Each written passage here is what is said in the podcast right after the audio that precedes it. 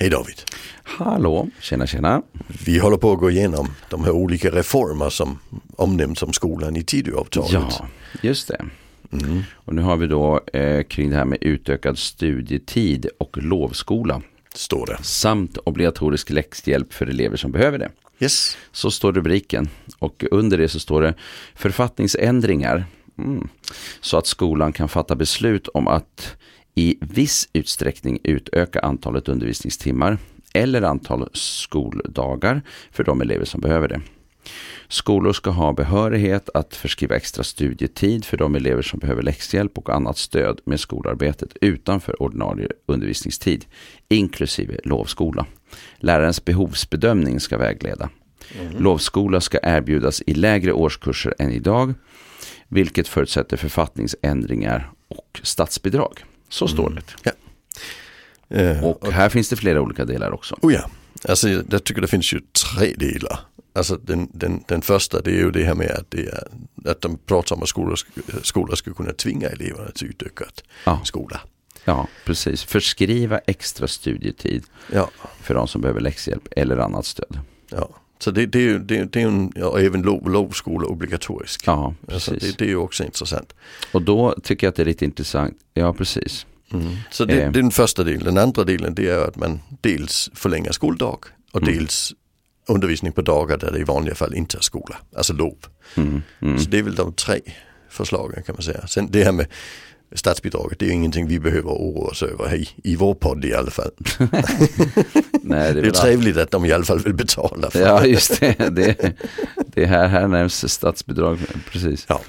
Mm, Nej men ja. jag, jag, tycker det är intressant att man, äh, alltså vi har ju redan snackat om det här med utökat äh, studietid, ja. studietid i förhållande till skoldagen. Alltså, ja, det gjorde vi i början där. Ja, för det är så att i Danmark då gjorde man ju det att man utökade skoldagen och det fick negativa resultat mm. för alla elever.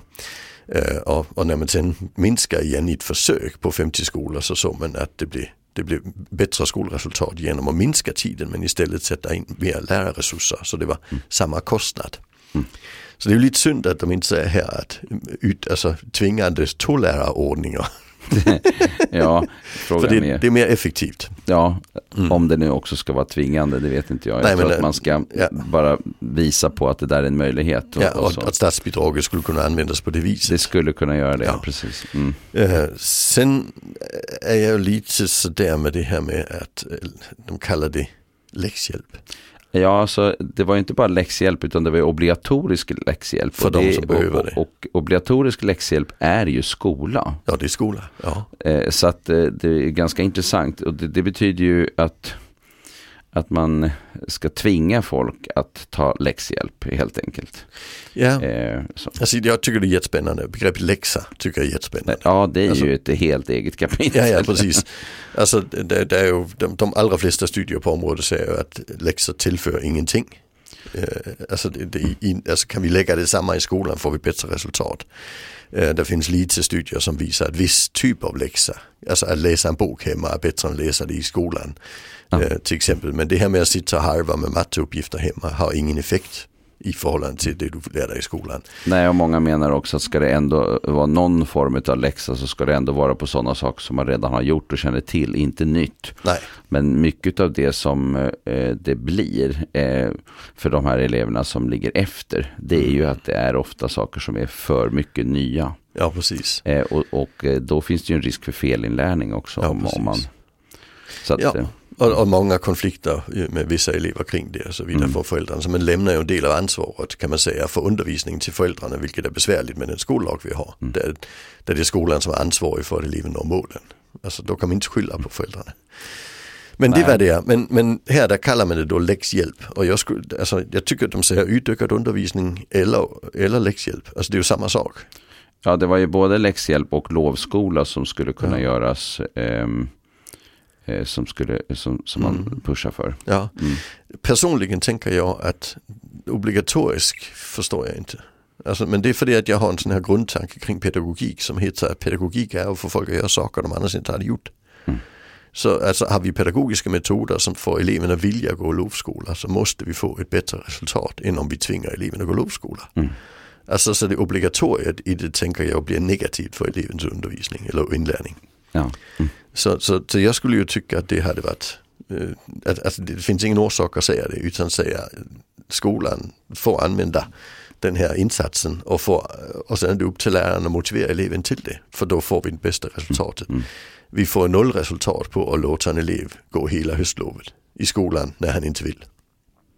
Det finns ju ingen möjlighet att det ska lyckas. Nej, nej. Så vi har, vi har ju skolplikten i Sverige. Det är ju också, väldigt många länder har ingen skolplikt utan man har undervisningsplikt. Mm. Så, det, så plikten ligger på, på staten så att säga. Men i Sverige har vi valt att lägga den på barnet. Barnen måste vara i skolan. Mm. Eh, Och det här det är ju en, en utvidgning av det. Mm, Eh, det det och, och jag ser ju just i de fallen där det är elever med svårighet så då blir skolplikten ju en negativ faktor. Ja, och man kan också fundera på hur lång tid eh, som man så att säga ska vara i, i, i lektion, alltså på lektion. Jag tycker eh, sommarloven är ju jättelånga. Det, det, De kan vara negativa för vissa elever. Men Det i grund och botten så måste man också säga att eh, eh, de lov som finns insprängda lite här och var, eh, eh, förstås längre då mellan terminerna men också eh, men också insprängda under Ja. terminerna som höstlovet och sportlovet och även påsklov och, och lite andra sådana här Mm. Ehm, eh, det är också en återhämtningstid Ja. eh, i viss mån eh, och den tar man inte med i beaktande och frågan är om vi då skulle till exempel utöka antalet skoldagar från 178 till säg eh, det högsta i, Europa då som var typ 200 Mm. Ehm, eh, så är det eh, 22 dagar till. Men med det här förslaget så, så är det möjligt att en del elever skulle ligga där uppe med den här då obligatoriska förskrivna tiden. Och Mm. Frågan är vad det gör med, med elever. Får man verkligen effekt av det då? Eller är det så att man borde göra något bättre av de 178 dagarna och sen få Mm. den där vilan mellan varven? Ja, Så att, alltså, eh, det kan man också fundera Ja, över. alltså tio veckors sommarlov innebär för en del av de svaga eleverna att de, tapp, de kommer väldigt långt från det de hade lärt sig året innan. Så är det ju förstås. ja. Så det är en del elever som, där, vi, där vi får börja om eh, Ja, ganska så. mycket. Mm. Eh, så jag, jag, jag, ska vi utöka skoldagarna, antalet, så tycker jag absolut att vi kan minska sommarlovet. Men det är inte säkert att det blir så poppis. Nej, det, det kommer det nog inte att bli. Och, och eh, vi har ju haft vi den väldigt, om... alltså de andra länder i Europa har inte så långt sommarlov. Nej, men precis. Alltså, vi har ju också haft det här med, med tre betygsupplägg som Mm. de har i vissa länder. Alltså tre termins. ja, tre termins ja. menar jag. Det har man i Eh, England till exempel. Ja, Ja, jag sa Mm. fel. Eh, Ja, men precis. Och då har man ju mycket kortare ja. sommarlov. Men jag tror att för många, ja, det är svårt att veta vad folk egentligen skulle tycka om det. Men, eh, Mm. men eh, det är nog många som, som skulle vara väldigt negativa till att eh, göra ett väldigt kort sommarlov. Det, det kan jag tänka mig. Ja, även de som jobbar i skolan. Ja. Alltså säger vi ner på fem veckor. Blir Nej, det men precis. Ja. Det blir ingen återhämtning för lärarna heller. Då är ju frågan hur det blir. Fast å andra sidan är det ju så vi jobbar i resten av samhället. Mm. Att- I och för sig har man inte tio veckor. veckor som Nej, lärare heller. Men, Nej. men eh, Men man behöver tid till förberedelser och så också. Men Mm. jämför med Danmark där det är sju veckor till exempel. Mm. Det är ju näst längsta sommarlovet i Europa. Sverige är längst. Eh, andra har ju alltså ner, ner till fem veckor. Eh, så, så det beror lite på hur man tänker.